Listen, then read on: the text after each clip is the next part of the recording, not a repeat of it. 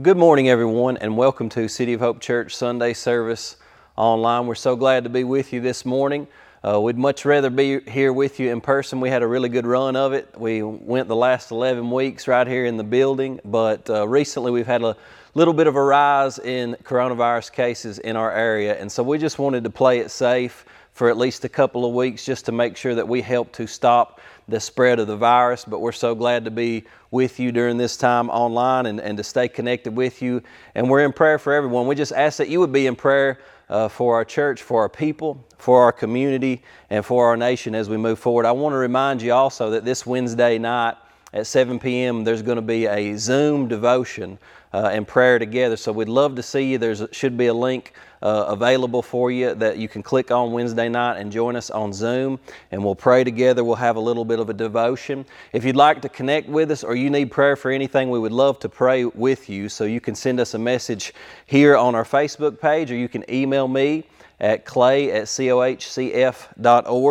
Uh, or you can also visit us at cityofhopechurch.org, especially if you would like to give or, or, check out more about us. But there's an online giving tab at cityofhopechurch.org that you can click on and give to there.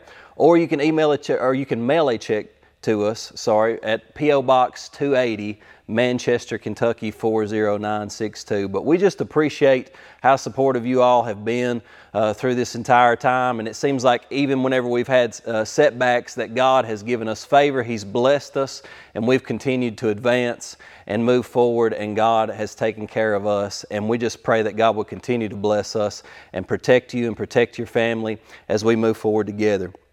So I'm excited about the message that I have for you today. I started a sermon series uh, last week called Under the Sway. And one of the things that we talked about, really uh, more than anything, was the, the pull of politics and how politics is at work really oftentimes pulling us away from the kingdom of God and the mindset of the kingdom. And we wrestled with some of those ideas and how we should engage the world, especially when it comes to the pull of the political spirit and even the pull of the religious spirit that is at work. And we know right now, if we look at our world, it is clear, it's abundantly clear that we're dealing with spiritual warfare. We're dealing with tension in our nation. There's pestilences. Obviously, we're dealing with this whole COVID scare and, and sicknesses and diseases. There's, there's storms everywhere. There is racial tension. There's political divide where people are arguing and fighting all of the time. And, and there's, there's just uh, continued threats of, of possibilities that are going to happen that really keep people uh, frightened and afraid of what could be coming upon our nation and even upon our world. But we got to understand that biblically, the New Testament writers, Jesus and the New Testament writers, they give us a worldview that is a warfare worldview. But they teach us that who we're warring against is not one another, but we're literally dealing with principalities and demonic powers in the unseen realm. And under the sway, I, I, I use that, that phrase for this sermon series because in 1 John 5 19 it says that we know that we are of God and the whole world lies under the sway of the wicked one.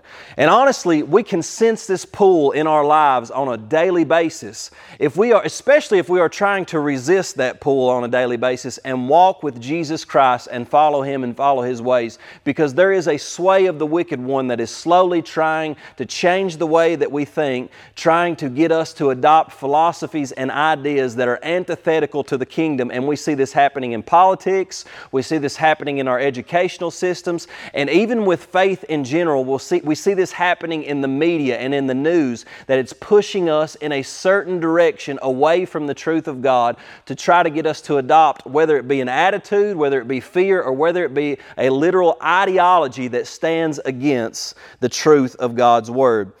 And so, Paul says it like this when he gives us this world warfare worldview. In Ephesians chapter 6, verse 10 through 12, he says this Finally, be strong in the Lord and in his mighty power.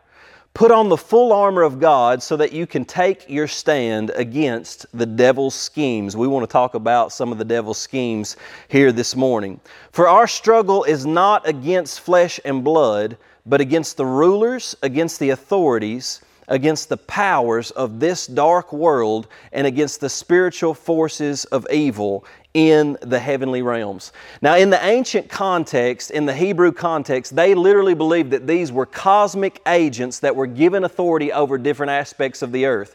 Lucifer and, and the angels were given authority over different aspects of the earth but they were living in the unseen realm. Satan is actually called the prince of the power of the air. He's the archon or the ruler of the unseen realm, which is, we could call it the air, we could call it the second heaven. But in the realm of the earth that you cannot see, there are principalities and powers. There are rulers of the darkness of this world. There is spiritual wickedness in the heavenly places that are working behind the scenes to get us to live contrary to God. And see, they work they work counter to the ways of God. They are in rebellion against God, and their one goal, their one desire is to get us, those who are created into in the image of God, to reject God, to reject God's truth, and ultimately to turn against one another and to self-destruct. See, Paul gives us actually a, a, an, an interpretive key here about how the powers work against us. See, this, this, this particular message I want to talk to you about, I want to call this particular one resisting the powers because the powers are trying to pull us and bring us under their sway and they are at work. But he says that our, our struggle in these scriptures is not against flesh and blood because the powers desire for us to view flesh and blood as our enemies. See, the one thing that Satan does not want you doing is, is believing that he is your enemy, that he's the enemy that you're fighting. He does not want humanity to believe that we all have a common enemy and it is the demonic powers. Matter of fact, when you start to talk about the demonic, especially in any social setting or any secular setting, people will laugh at you, people will mock at you you. But see, the Bible teaches us, and Jesus even teaches us, that what He came to do, one of the things that He came to do is to destroy the works of the devil. He attributed sickness, disease, sin, and even death to the works of the devil and the demonic powers that were at work. He brought freedom to many people that were oppressed, the scripture says, of the devil. And so, what the enemy wants us to do is he wants us to believe that our enemies are flesh and blood enemies, that we're against the left, or we're against the right, or we're against these these types of religious people or we're against that group of people. And He wants us to begin to label our enemies as flesh and blood and not against the demonic powers that seek to divide and conquer. See, that's scheme number one of the enemy right now, especially in the current sway, the political sway, with everything that's going on in the media. One of the things that you've got to notice the first scheme of the enemy, number one, is that he is seeking to divide and he's seeking, seeking to conquer us through that division. And we're seeing division happening more and more at an alarming rate. It's so interesting to me that in Matthew 12 and in other, other sections of the Gospels, Jesus is bringing deliverance to people. He sets uh, multiple people free from demonic oppression, He casts demons out of people. And the religious people of the day come to Jesus and, and to the community and they say, It's by the power of Satan that He casts out devils. And Jesus makes a comment. He says that a house divided against itself cannot stand. If Satan cast out Satan, He said, How can Satan's kingdom stand. A house divided against itself cannot stand. Now, Satan took that because he understands that ultimately in our nation, in our churches, in our families, a house that is divided against itself cannot stand. And so, wherever you see harmony and unity, whether it's in your family, whether it's in your society, whether it's in your church, or whether, whether it's in your nation, Satan is seeking to bring division so that ultimately he can separate you, he can isolate you, and he can ultimately conquer you. This is his goal. This is what he wants to do. And so when we see people that are truly under the sway of the wicked one, it manifests itself in division, number one, but it's accompanied by suspicion, accusation, anger, outrage, hate, and even violence. And we're seeing this happen more and more in our world today. And we've got to understand, just like I've said, that our struggle is not against flesh and blood. It's not against the people that we believe believe differently than us or have different viewpoints than us. That's, that's not our enemy. Our enemies are not human beings. Our enemies are the unseen forces behind these human beings that are trying to convince us that other human beings are our enemy. Listen, we're for all human beings. We got a lot of people that may be against us, even as Christian people, that may hate us as Christian people, that may hate the Word of God, but those people, even who believe differently than us, they are not our enemies. According to Jesus Christ, they are of unsurpassable worth. That even the people that disagree with you as a Christian, Jesus said they were worth dying for, they were worth giving their life for. And so it's a battle for us as Christians to continue to love in the face of all opposition and all resistance and declare that no human being is our enemy, but we have a common enemy, and that is the demonic powers that try to get us to hate one another and accuse one another and blame one another until we divide and we stand against one another and he wants that to end up in violence and a division where we can't find any peace. One of the greatest, uh, one of the greatest effective means of, of, of the demonic powers throughout history has simply been to hide behind the scenes and get humans to turn on themselves and fight one another. So, this is what's actually happening in our nation right now. And I think, like I said last week, it's not just a political thing, it's a religious thing. If we look at southeastern Kentucky, churches divide all the time. We divide over small, little, different, meaningless things where we argue and quarrel and debate over theology or different things like that. But ultimately, we, we divide against one another and we look at one another as our enemies rather than coming together in unity in the name of Jesus Christ and coming together to fight against our common enemy. And that's what we've got to learn to do in these last days. Now, I want to show you a few charts. This was a Pew Research done, but this really reveals the state of division in our nation right now. But if you put this first, this first chart up, in 1994, these are charts of political polarization. I hope that you can see this clearly. Uh, but basically, you've got your median Republican and your median Democrat. In 1994, when I was just a young little fellow, what you see is that this gap was really really pretty close. The, the, the Republicans and the Democrat, your average Republican, your average Democrat, was somewhere right there in the middle. You move 10 years forward to 2004, you see that both of these really they don't divide much more, but they just move further to the left. They just, their ideologies just shift a little bit to the left, but then all of a sudden something shifts because in 2004 I was in high school, I got I got a cell phone, but yet social media wasn't quite as big at that point, but it was getting ready to come on the scene and then we move 10 years forward when social media really starts to take over and all of a sudden look at that gap. There is a huge gap that comes in that 10 10 year period where Republicans move further to the right and liberals move further to the left. And in 2017, just a few years back after the last presidential election, they did it one more time. And look, the left moved even further away, and we are continuing to divide and polarize at an exponential rate right now, fur- further and, and much more quickly than we ever have done in America. So the last, the last one, what you see is the overall movement of both sides. You see that the right move further right and the left move further left and this division is continuing to increase. Now, one of my buddies asked me to watch a documentary on Netflix the other day, and I, and I tuned in and I watched it, and I found it very interesting. And, and, I would recommend that you watch it. It's called The Social Dilemma. And what it really discusses is, is that many adults and children right now are addicted to social media, and you would probably agree with that. And here's the thing I would say that internet and social media, it, there's a lot of good. It's through social media right now that we're literally preaching the gospel uh, to our church, to people in our community. So there are a lot of good things things that are going on, but there's also a lot of devastating effects uh, that, that come through this social media. And, and if, you, if you watch this, their argument in the social dilemma is not that the demonic powers are at work using these things, but they see a trend where there is a sway at work pulling people in a very negative direction. Now, these people may not even be believers in God, but as I'm watching this thing, I see that ultimately behind the scenes, the powers are at work. They're at work in our politics, but now they are at work through internet and social social media to continue to conquer us by dividing us more and more. And one of the ways they do that is through social media. Now, through social media alone, right now, the, the stats are that since 2010 and 11, among teenage girls, uh, 189% depression and anxiety is up.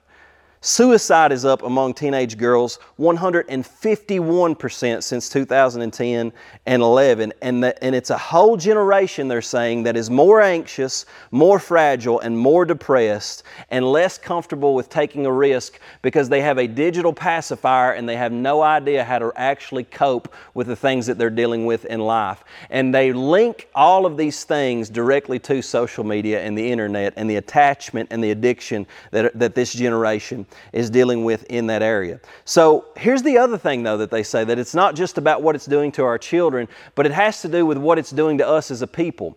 Because one of the biggest aspects of social media right now is the its effect of radicalizing and polarizing people. Many experts are saying that the anger, hostility, and tribalism that we see in our nation is directly linked to a large degree to social media and the internet. And the, the question we would ask is why, why would social media, why would they go out of their way to cause this polarization?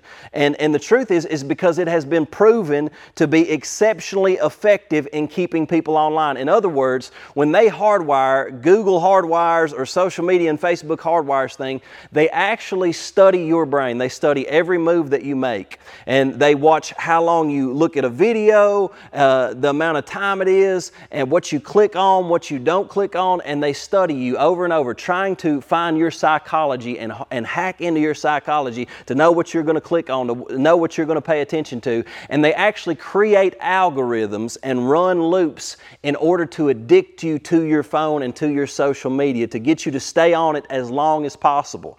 Now, the one thing that they say is that the internet doesn't have a conscience, Google doesn't have a conscience. These algorithms don't have a conscience. They have one goal to get you to stay on social media longer in order for them to make money off you more to see the same thing over again. And the, the problem is this, is that when you choose one thing, when you choose uh, a conservative viewpoint or a liberal viewpoint, when you look at those things, it runs a feedback loop so you get more and more and more of the same ideologies until it trains you to think a certain way. And this is why the polarization is increasing. It knows when you have a tendency to go down the trail of a conspiracy theory and it will feed you more and more subtle, nuanced videos or whatever it is to get you to think a different way, to get you to believe a different way. And at the end of it, we have a radicalized age. This is why every all the rhetoric you hear is well they're the radical left or well they're the alt right, they're far right or they're far left. It's a, an increasing divide, and as Christian people, we should be able to speak the truth in love in a way that we try to close that gap where we have a common ground. But ultimately, we've got to stand for the truth in the face of all these things, and it's a difficult thing today to do because we live in a radicalized age. Now, when we talk about this division that's at work, you see it every day. We have to resist that division in our nation and especially in the church. Now, here's what one guy said, Jaron Lanier, in this, in this uh, documentary. I want you to notice this because it is a spiritual warfare kind of a statement, even though that's not the purpose that he made it for. But he says, here's what social media is doing. He says, it's the gradual, slight, imperceptible change in your own behavior that is the product. Ultimately, he's saying they're not having to, you don't have to pay anything to get on Facebook, you don't have to pay anything to get on Instagram. That's because he says it's not the product, you are the product. You're being sold, and your mind and your activity is being sold to advertisers to get you to focus on what they want want you to focus on. And ultimately, day after day, they are reprogramming your mind to think a certain way. So he says it's the gradual, slight, imperceptible change in your own behavior that is the product. Can I tell you something about the powers of darkness? It's not that they want you to do something all at once or just take a dive off the deep end. It is the day by day stopping listening to the Word of God, the day by day removing your life from a life of prayer, the day by day just slipping away from the things of God and suddenly being influenced and indoctrinated by another ideology that brings you a small change in behavior that you really can't even perceive is going on. That's how the enemy works. He says that's the only thing for them to make money from. To change the way you think, what you do, who you are, it is only a gradual change. You can change the whole world 1%. That is very powerful. So it's not that Satan is trying to get you to do everything crazy all at once. He's just looking to have a gradual change to move the whole world away from God. And he feels like he's got enough time to do that. But see, over the years, even in our nation, you see a gradual change. There are literally mindsets and ideas that people are, are preaching, politicians are teaching, our educational systems are adopting that just 20 and 30 years ago we would have never dreamed of when it comes to sexuality, when it comes to the unborn, when it comes to racial tension and division, there are things that are going on in our nation and, and things that people are believing and teaching that we would have never dreamed it would have gotten that far. But see, Here's something else that he said. He said, fake news spreads six times faster than true news on social media. So, what we're seeing, we, we live in an information age where we're constantly receiving information. There is news at a rate where everything that happens across the globe comes to you instantly. The problem is, is that fake news actually spreads six times faster. It's not the truth that we're getting the most of. We're actually getting falsehood and lies. And again, the internet and the algorithms and even the journalists, they don't care what the truth is. They care what sells. It's about money. So what happens is, is these lies and these falsehoods infiltrate our minds and it transforms our behavior and we even begin to adopt an attitude and a mindset that is of this world and not the ways of Christ and the ways of Scripture. It is a sway of false information that we're moving. And here's, here's what a man named Tristan Harris, the guy that, that did this documentary, says on the same one. He said, If we don't agree on what is truth, or that there is a, such a thing as truth, we're toast.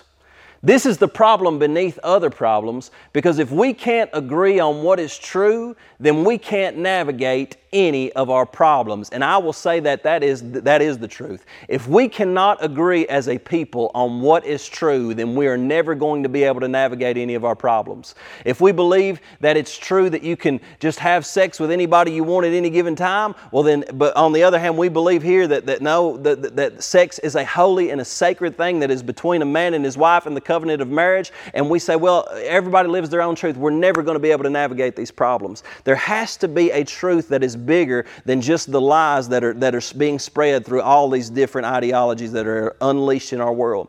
Ephesians 6 says it like this, verse 13 and 14. It says, therefore, put on the full armor of God. So if we're dealing with all these lies and, and, all, and the sway of the wicked one and the powers and the principalities that are at work, he tells us, Paul says, you got to put on the full armor of God so that when the day of evil comes and we're dealing with some evil days, you may be able to stand your ground and after you have done everything, to stand. Here's what he says in the next verse, verse 14. Stand firm then with the belt of truth buckled around your waist. Now, I just want to cover two two aspects of the armor of God, but the first one that I want to cover today is the belt of truth that's buckled around your waist. Now, he gets this picture from the Roman centurions, the, the legion, the army that was in Rome at the day, and they would have on this belt that would wrap around all of their gear. And essentially all of their gear everything that they had on was, was, was wrapped up in this belt so that everything would be held together. See you're not going to be held together in the days moving forward if you don't have the truth that holds everything together in your life Four times in this scripture, he uses the word stand. And, and, and when he says stand your ground, literally in the Greek, it's antihistamine. It's, it's, it's, it's the word we get that is a, something that is a blocker or a repellent. Literally to oppose fully or to strongly resist and an, an opponent. So he's saying you actually have to come into a place where you're going to be willing to stand your ground because there is this pull, there is this sway, and you have to say, No, I'm not going to get caught up under that sway and move in that direction. I'm going to stand my ground. But see, it's a very subtle thing. When Satan comes with a lie, he comes with deception. It's not always a blatant lie. A lot of times it, it works on our feelings. And like I said, it's a slow little bit, just a giving here, a giving there a slow little bit here, a slow little bit there, and these things slowly begin to creep in. And that's what Satan started in the garden. He told Eve, he said, Did God really say? Did God really say this? He's always questioning what God really said. Is, is the scripture really true on this, or can we change that? I mean, maybe it's outdated. Maybe it doesn't stand as true as it used to 2,000 years ago. And he begins to say, Did God really say this? God knows and understands that in the day that you eat of the tree of the knowledge of good and evil, he said, You'll be as gods, knowing good and evil.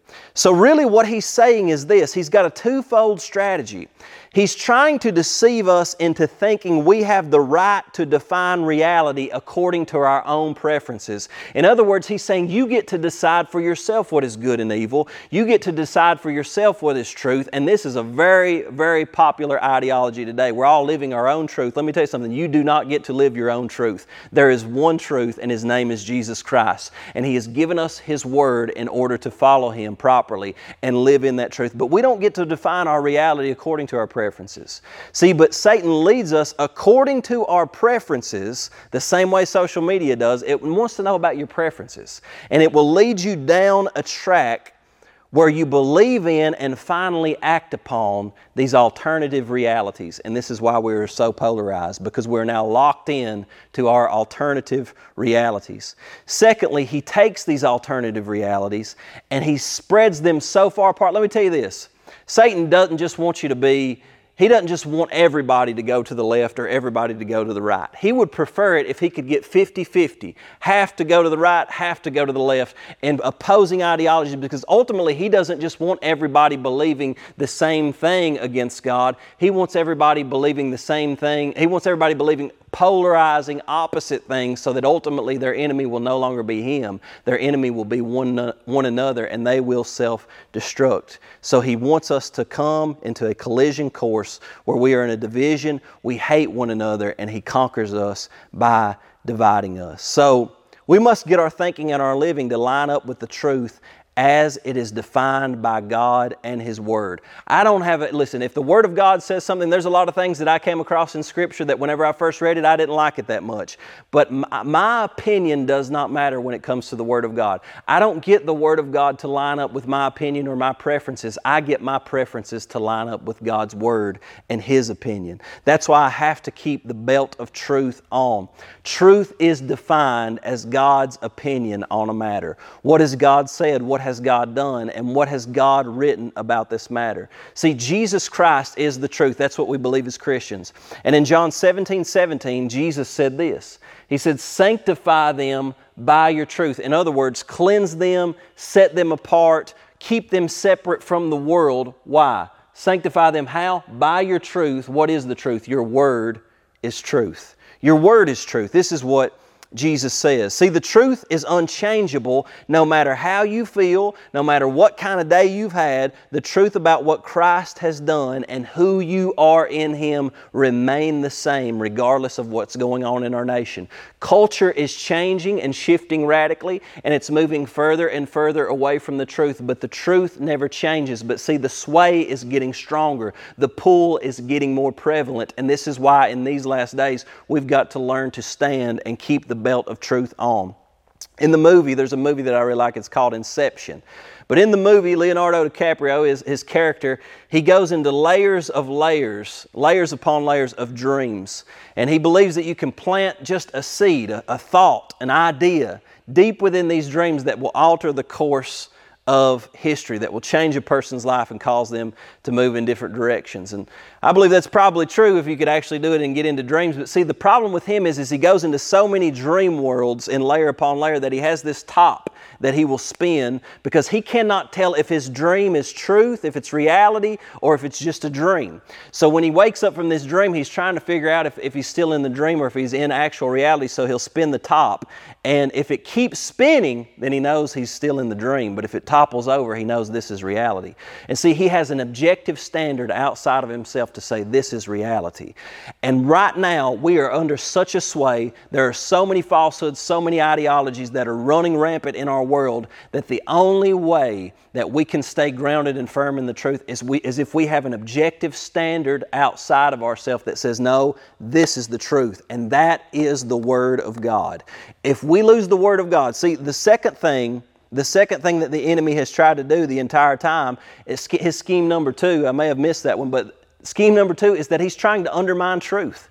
This is the, this is the thing that he's trying to come. He wants to come against the Word of God, downplay the Word of God as if it's no longer valuable, as, as if it is outdated as if it shouldn't be taken into account.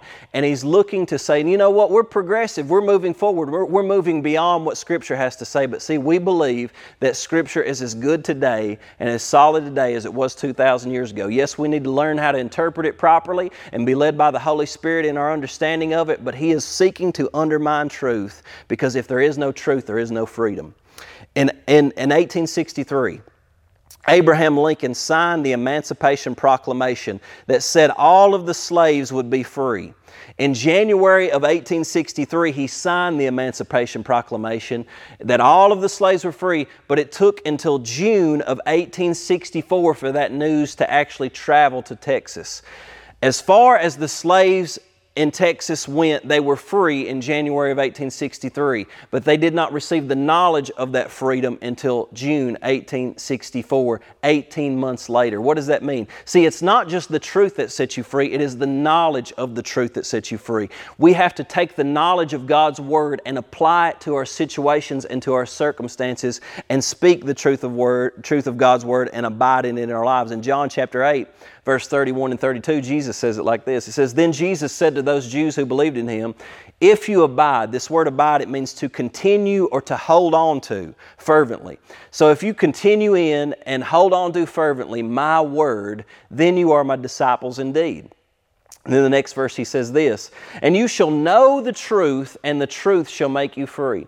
In other words, if you continue in God's Word and you believe that what God's Word says is the truth on the matter, regardless of what culture says, or regardless of what the media says, or regardless of what our educational systems and our professors are teaching us at school, when we believe that no, God's Word is the truth, he says, if you continue in it and you abide in it and you hold fast to it, he says, it's going to bring you into an experiential knowing and a knowledge of the truth. And that knowing of the truth, that embracing of the truth, is going to bring freedom from sin, from bondage, from fear, from anxiety in your life, and it will make you free. And we are looking for that freedom. And see, this is why, as Christians, we have to understand that we have a responsibility to speak the truth because the truth is the only thing that is ultimately going to bring pre- people freedom. The more lies that we teach, the more things that we, that we tell people about, about God or about other ways, the more that we do it, we are part partnering with the enemy. And when we speak lies, we are partnering with the enemy. When we speak something contrary to God's word, we are partnering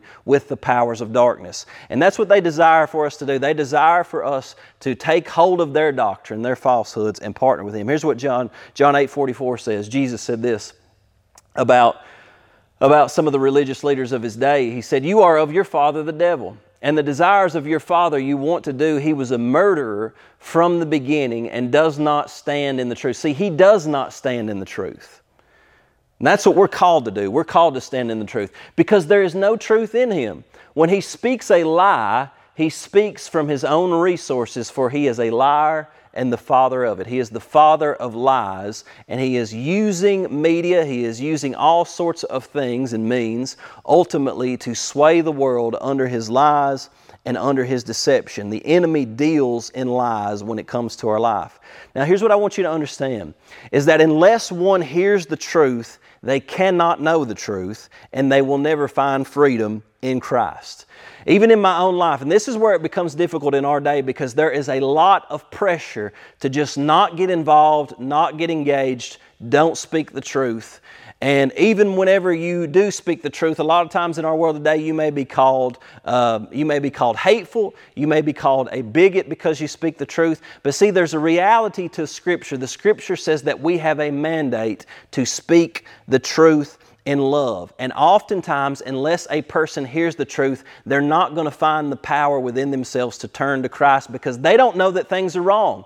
You got to understand that we have our, our, our, young generation, they are adopting all kinds of beliefs because they're not indoctrinated by a Sunday morning sermon. They hear a Sunday morning sermon when they come in and they and they and if they don't fall asleep or whatever, if they are able to press through, they're getting maybe one hour of good solid biblical teaching a week, and the rest of the week they're being indoctrinated by social media. So what you're seeing is that they are, they are under the influence, they are under the sway. They're not hearing near as much truth in order to keep them solid and grounded in the truth. And they don't know the truth about sexuality. They don't know the truth about gender. They don't know the truth about racism and division because they've not been in God's Word. And even in my own life, it actually took a man who stood up behind the pulpit and preached against the sins in my life and said, These are sins against God, and you must repent of them. It was until I heard it. I went to church many times, but I had never heard anybody speak the truth on matters that dealt with my behavior and my sin against God. Because most people would prefer to just overlook the truth because sometimes the truth is offended, and God forbid we offend anybody. But see, sometimes the truth is very offensive, sometimes the truth hurts, but ultimately, ultimately, without the truth, we can never find freedom. And if we love people, we will be willing to speak that truth. And see, that's what the mandate we have is, is that we are to speak the truth in love. And see, this is why the third scheme of the enemy, scheme number three right now in our cultural sway, is that he wants to silence your voice. The enemy wants to silence your voice. And there are really two ways that the enemy can silence your voice. Number one, He will silence your voice through fear that keeps you from speaking the truth. This is happening all over our world. Even in, in, in mega churches and small church, churches all over our world, they just don't, they want to get along with everybody, so they don't want to speak out against anything that may offend somebody. So he instills fear under the cultural pressure and the cultural sway and even cancel culture to speak the truth and tries to get people from speaking. But then, secondly, another way that he, he can silence your voice is that when you do speak, you don't speak it in love. So we really see two things happening in the church. Either on the one hand, nobody is speaking the truth whatsoever, but then on the other hand, we see another side that they're speaking the truth, but when they do speak the truth, they don't speak it in love, they speak it in anger and outrage. And in both of those ways, our voices are silenced because nobody is listening either either way. When we don't speak, nobody hears it. When we do speak, but we speak in anger and outrage rather than in love, everybody just disregards it. And so we have to come up under the kingdom of God and His mindset in order to truly speak the truth in love. Listen, the church must always be a voice for the oppressed, for the unborn, against all forms of hatred, division, and racism. The church should always teach about sexual purity and gender as God designed it. And the church should always call this world to repentance. And we call people to repentance and love because Jesus has come and He has given His life to die for the sins of the world. That's why He went to the cross. That's why it was so brutal because sin is horrific, but He came to save His people from their sins. And this is why we label sin and we name it. Whether, whether, whether on, when we look at political sides, oftentimes we, we pick, well, this one's awful but we, we overlook maybe boastfulness or pride or self righteousness. But see, all of these things, we call them sin and we say, look, folks, this is something that has to be repented of because it is a sin against God and the truth must be spoken, but the truth must be spoken in love. See, with increasing polarization and division, this is a difficult thing. Because, like I said, either we don't speak the truth at all, or when we do speak it, we speak it with an attitude that represents this world a little bit more than it represents Christ. So we end up getting played when it comes to religion and politics because all people want to do is argue. Even in the church, we have been duped and played by the powers because rather than speak the truth in love, what we've decided to do is we would rather get into some kind of political debate or argument. And see, here's what the scripture says in 2 Timothy chapter 2, verse 23 through, through 26. It says, Don't have anything to do with foolish and stupid arguments. Somebody amen me in your, in your living room this morning. Don't have anything to do with foolish and stupid arguments because you know they produce quarrels. Next verse, he says, And the Lord's servant must not be quarrelsome, but must be kind to everyone. Now, this is a difficult thing for us in our polarized and political nation to understand that as Christian people, we're not to be quarrelsome. We're not to be looking for arguments and debates, but we are to be kind to everyone. Whether it's Donald Trump or Kamala Harris, we're to be kind to everyone and we're to be able to teach. That means we need to know the Word of God and we need to be ready to teach it to people who have questions about what we believe to be the truth. And we cannot be resentful. That means that just because somebody believes differently than we do does not mean that we get angry at them or we don't forgive them or we get bitter about them. No, we're not resentful toward them. Next verse he says, opponents must be gently instructed. We've got to get gently, gentle with them. We've got to come under them in the hope that God will grant them repentance, leading them to a knowledge of the truth. And finally, the last verse says, and that they will come to their senses and escape from the trap of the devil who has taken them captive to do His will. So He's saying, look, as kingdom people, we need to fight for folks. We don't fight against folks. We don't fight against uh, opposing views. We don't fight against people. We fight for people by gently instructing them in the truth and loving them enough to tell them the truth. So when you come and you speak to a person, the, the question is do you speak to someone or do you proclaim your opinion on Facebook? Do you do that for your own sense of self righteousness or do you you do that because you want to be right? Or do you do that because you genuinely and sincerely love people and want to see people come to the knowledge of the truth, that God would grant them to repentance, and that ultimately, in that truth, that they would be set free from the snare of the enemy who has ca- taken them captive to do His will. And see, if that's who we are and that's what we are, we're not looking for quarrels, we're not looking for arguments, we're not looking for debates. Now, sometimes when you speak the truth in love, somebody's going to try to argue with you, somebody's going to try to debate, but you have to be in a kingdom mindset throughout this, throughout even a debate in order to not get caught up under the sway because the current sway is that anytime somebody mentions anything different than what you believe and different than your opinion, you get angry, you get provoked, you get frustrated, you get loud, you get boisterous. But see, here's what the scripture says when we're dealing with these things Psalm 37, verse 8 says, Bridle your anger, trash your wrath, cool your pipes. This is the message translation. It only makes things worse. Your anger, and your wrath only makes things worse. Ecclesiastes 7 9 says, Do not be quickly provoked in your spirit. A lot of us right now, we get on Facebook, we see one comment, we get quickly re- provoked.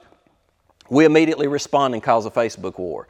But it says, Don't be quickly provoked in your spirit, for anger resides in the lap of fools. Proverbs 29 22 says this It says, An angry person stirs up conflict and a hot tempered person commits many sins. And lastly, let me give you one last one Proverbs 15 1.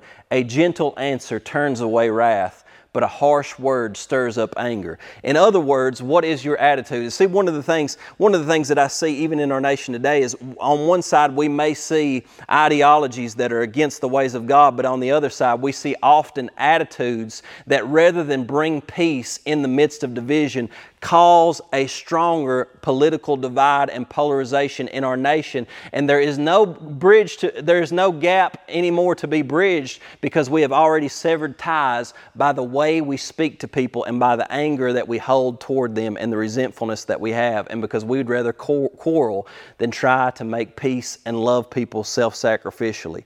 Now, I know it's a difficult thing. I'm not saying that I, that I myself am great at it, but here's the, here's the question that you have to ask, ask yourself. When you see, first of all, when you see two people arguing, what do you assume? I've seen tons of videos, man, lately with, with people out on the streets pointing fingers at one another, arguing, fighting, bickering.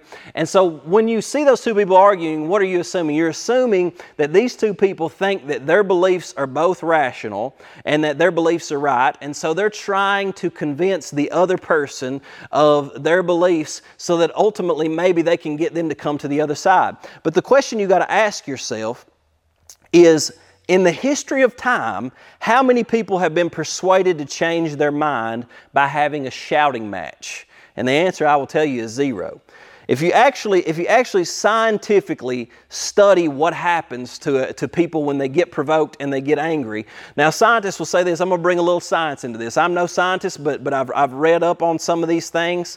But see, even when Christians feel threatened, there's something that triggers in them. Now, science says that we have a reptilian brainstem that whenever we're triggered, whenever we're angry, or whenever somebody threatens us, our reptilian brainstem activates and it sends out a chemical signal where when we feel threatened, we do one of two things. We either fight or we flee. And once we are in that state where our reptilian brainstem is activated and we're just engaged like that, we only want to fight or we only want to flee. And what it does is it shuts down our, our, our prefrontal, prefrontal lobe cortex, which does all of our reasoning. So, in other words, our reasoning shuts down. And this is why I don't know if you've ever been in an argument, but, but even if my wife and I, if we get into an argument, if we get heated and we get into a debate, what happens is even we, we, if we ever get heated and loud, what you'll notice is, is we lock into our viewpoints. And it takes a while before we can calm down enough to even listen to what the other one is saying because when that part of your brain activates, it actually locks you into that anger and you don't care what the other person is saying. And their anger actually justifies your anger, so you're no longer listening to what they're saying. See, in, uh, in, in order to get somebody to listen to you, you cannot come at them with loud, boisterous anger because scientifically you will lock them into a brain functioning that that will only resist you, them and, and lock them in further to their division against you. They'll just have more reasons to justify their anger against you, and you will lock them in. This is why, throughout history, Jesus understood it, Martin Luther King Jr. understood it, that nonviolent resistance was the best way to produce change. That self sacrificial, self giving love and not violence or anger or outrage was the most powerful way to produce long term change. Violence can produce short term change, but it doesn't change people's hearts. What changes people's hearts is self sacrificial love that's fully represented on the cross of Jesus Christ, but even throughout history, when we see people operating in nonviolent resistance, it changed people's hearts because we didn't look at people as enemies, but we looked at people as people that we loved and were willing to fight for to speak the truth in love. We didn't come with harshness, we didn't come with anger, we didn't come with violence, but we come up under them in love and it convicts them because they realize that they're, they're just people too. They realize, here's the thing that you got to understand about people all people are human beings in desperate need of love. And you have no idea what's happened to anybody. You have no idea why they believe what they believe. We're living in a generation where people are abused in the church, they're hurt by a variety of means. And listen, at the end of the day, we have got to stand for the truth of Christ because the church, in many areas, has done a lot of good, but in many areas, it's done a lot of bad. But this is why we have to fight to speak the truth and love people because we don't know where they've been, where they've come from, and we've got to come up under them without arguing, without debating, but speaking the truth in love and praying that God would grant them to repentance, to come to the knowledge of the truth. We're not going to war with people of, of other viewpoints. Our war, Christian people, your war is not with the radical left.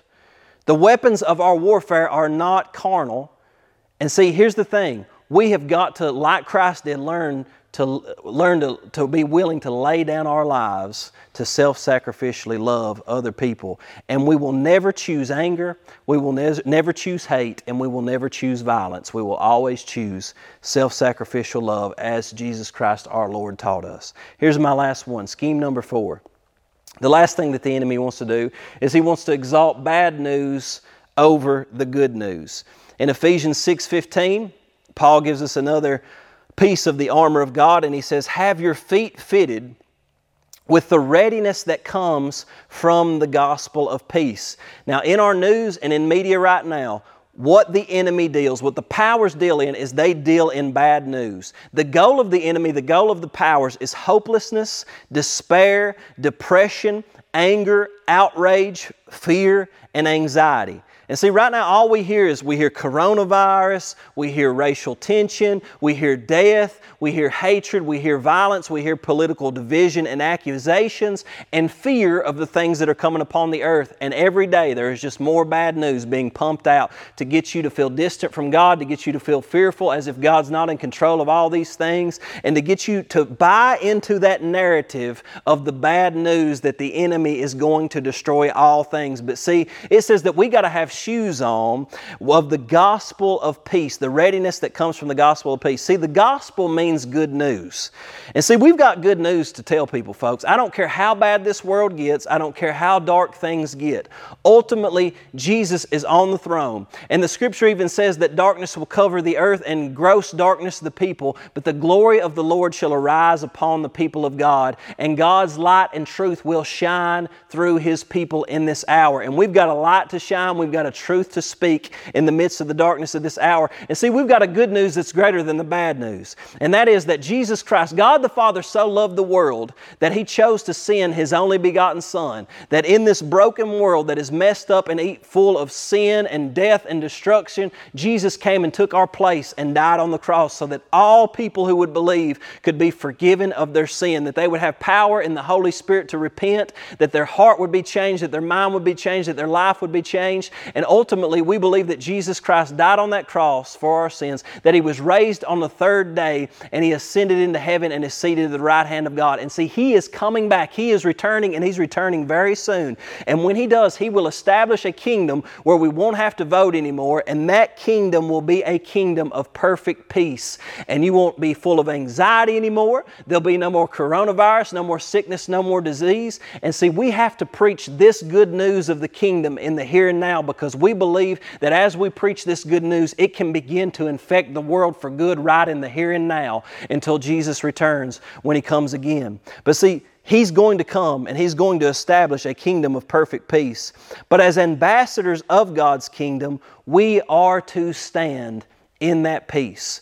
We're to stand in the good news. We exalt the good news of Jesus Christ over the bad news every day of our life. I'm telling you, if you turn off the media just long enough to get into the Scripture and the Word of God and begin to give God praise and begin to worship God, your attitude is going to change. Your heart is going to change, and you're going to realize that the good news is far more powerful than the bad news. And we have a mandate to proclaim the good news of the gospel of peace no matter what comes. Because listen, in this world, we're going to face tribulation, we're going to face heartache, but Jesus has overcome the world and He has given us a peace, the Scripture says, that this world does not give. Romans 16 20, I love this. It says that the God of peace will soon crush Satan under your feet. See, the shoes of the gospel, what are they? These are the shoes, literally, of peace. Peace is our shoes. And the Romans would have spikes on this because they knew that they were. Ne- Matter of fact, history says that if they were going to flee and they were going to run, they would have to take their shoes off because these shoes were meant to stand firm in order to resist. And see, we stay in peace and we resist. I know there's fear about the virus and there's fear about things that are going to happen after the election, but see, we have the shoes of the gospel of peace and we stand firm and we're saying nothing's taking our peace because in Christ Jesus we have peace. We're not going to fall up under the sway of anxiety and fear, but we are going to maintain peace that comes through the gospel of Christ. And see, he says there's a preparedness and a readiness to those who have the shoes of the gospel of peace on. See, we're called to be prepared to speak the good news. When bad things happen, guess what? We're prepared. We're not taken, we're not, we're not taken uh, uh, aback by what happens in the world right now. We're, we're, we're not confused, we're not upset, we're not angry.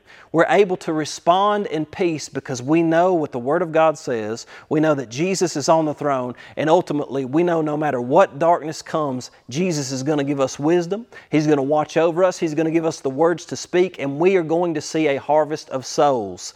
And Jesus is going to bring people into the kingdom in this time in our lives. So the Scripture says, Blessed are the peacemakers for they shall be called the children of God.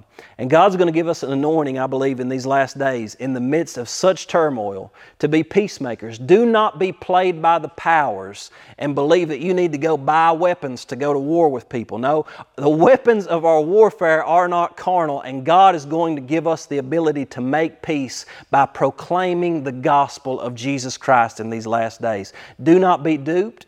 Do not be uh, duped into believing that your enemy is flesh and blood. We have enemies that are trying to get us to divide and hate one another, and we're called to resist the powers by standing firm in the peace of God and becoming peacemakers and proclaiming the good news to everyone who will listen.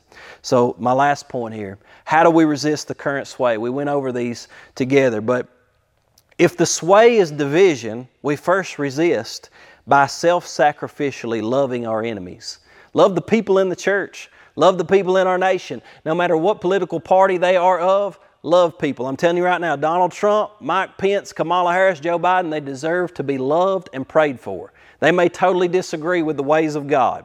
And, and most likely they do in a lot of different ways. But they need to be prayed for and they need to be loved. And we need to speak the truth in love to people who would follow them rather than Jesus Christ. Secondly, the sway is undermining truth. See, we have to live by God's Word if we're going to resist the current sway because the sway is to undermine the truth of God. The only way we're going to overcome is if we stay in God's Word and let it be the objective truth outside of ourselves that we can go back to over and over again.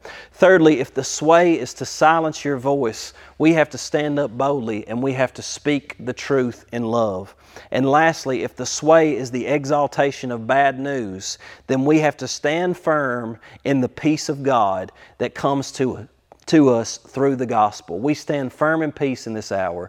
We're not going to be swallowed up by fear and anxiety, but we're going to believe that Jesus is in control. And right now, I believe that no matter what we got to go through, if we got to shut down church, if we've got to go through hours where things are difficult and we don't fully understand what's going on, ultimately, I believe that God is going to give us favor. He's going to bless His people. He's going to protect us, and He is going to give us wisdom to move forward. And we are going to see a harvest of souls coming into the kingdom. And if you're listening to this this morning and, and you don't know Jesus, right now, I'm telling you, is the time to get your life right with God because Jesus loves you and He died for you, and He wants you to come to a knowledge of the truth, and He wants to, you to find freedom f- from your sin and to find eternal life in Him.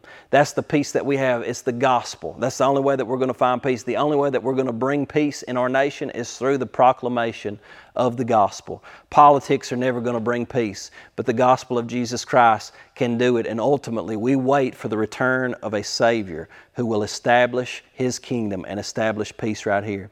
But I want to pray for you right quick as we go. But Father, we just thank you for your word. And God, help us to be aware of the sway of the wicked one. And Lord, let us turn from that sway and let us resist that sway and go against it, God, in the truth of your word. And Lord, help us to love one another and help us, God, to even love our enemies with a self sacrificial love. And God, no matter what may come, come in, the, in the days ahead, help us to stand firmly in your peace and to proclaim your gospel, Lord, and to speak the truth in love. But God, let us never ad- adopt the attitude and the mentality of this world. But God, let us stay in your love. Let us stay in your peace. God, let us resist anger and hatred and violence and all of those things that are trying to pull us and polarize us and cause us division. But God, grant us peace and give us the boldness to speak your truth in love. And God, would you save people's souls? Would you reach into their hearts, God? Would you pull them towards you, Lord Jesus, and would you give them new life? In Jesus' name we ask you, and we thank you for it, Lord. Amen. God bless you all. Thank you so much for joining us this morning.